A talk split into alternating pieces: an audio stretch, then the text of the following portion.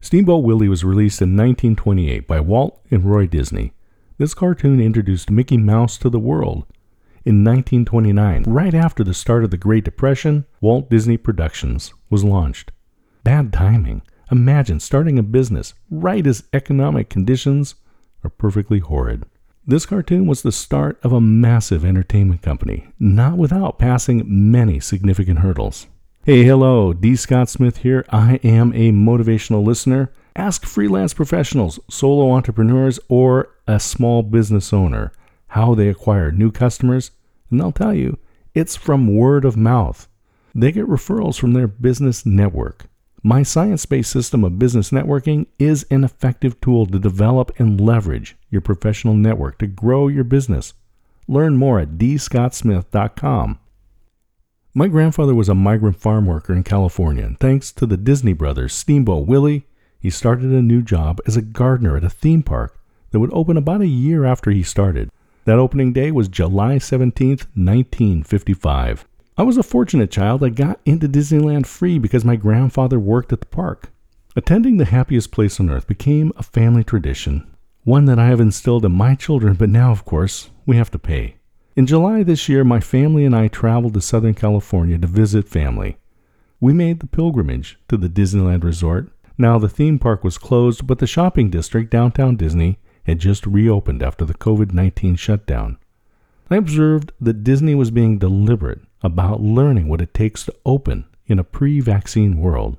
Here are the five things that I observed them doing 1. Start with the guest.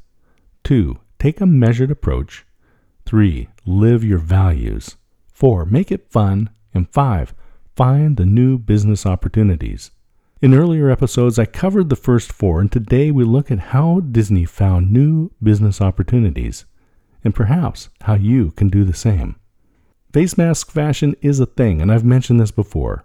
People are using face masks not only for protection, but as an expression of their personality.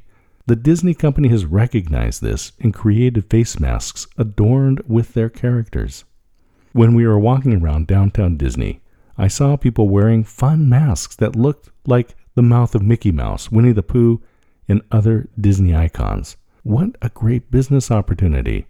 There are three components necessary to have a business a problem, that's the pain that someone experiences, a solution, which eliminates the pain, and a customer, someone who is willing to pay for the solution to remove this pain. Disney accepted that face masks were going to be required due to the novel coronavirus. Many face masks are generic or bland. They realized they could present a solution that kept true to the Disney brand message.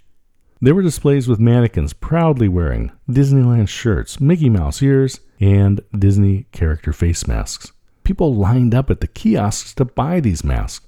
Walt and Roy launched their company the same year the Great Depression started, and today the company is worth about $130 billion. Many individuals and businesses have been directly hurt by the virus. We have all been impacted by the response to COVID 19. There have also been new opportunities that have opened up. I'm interested to hear if you have found new opportunities. I have clients who have made tens of thousands of dollars in the past few months from products or services that would not have sold at those pre virus levels. I've partnered with others to create a service to provide done for you virtual conferencing events. I designed a novel method of securing protective face masks and am in discussion around mass manufacturing. It has always been true that if you stand still, the world will pass you by. If you have doubts or wonder how you can adapt to the current world, don't go it alone. American culture may romanticize the Lone Rangers, those that work alone. The truth is, we are all in this together. I've mentioned that the world will emerge from this crisis not due to the government subsidies, but rather from the minds of you, the entrepreneur. I encourage you to join others, network those supercomputers between your ears. There is no limit to what can be done when we do so. Each Monday at 8 a.m. Pacific, I host the networking question and answer sessions on Zoom. It's 30 minutes of learning how to connect, to network, even in this crazy world. I've put the registration link in the show notes. I also co host the Global Virtual Tea Break, a wonderful worldwide networking session. We do this each month. I co host with Alan Hennessy. Again, check the show notes for the next one. Networking is the most effective and efficient way for small businesses, freelance professionals, and solo entrepreneurs to get more customers. Even though on-ground events are on hold, we can still expand our networks. Join me each week in the networking Q&A sessions or in the global virtual tea break.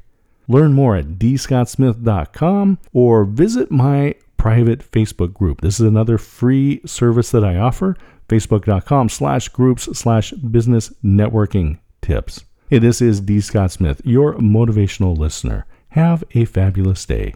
Cheers.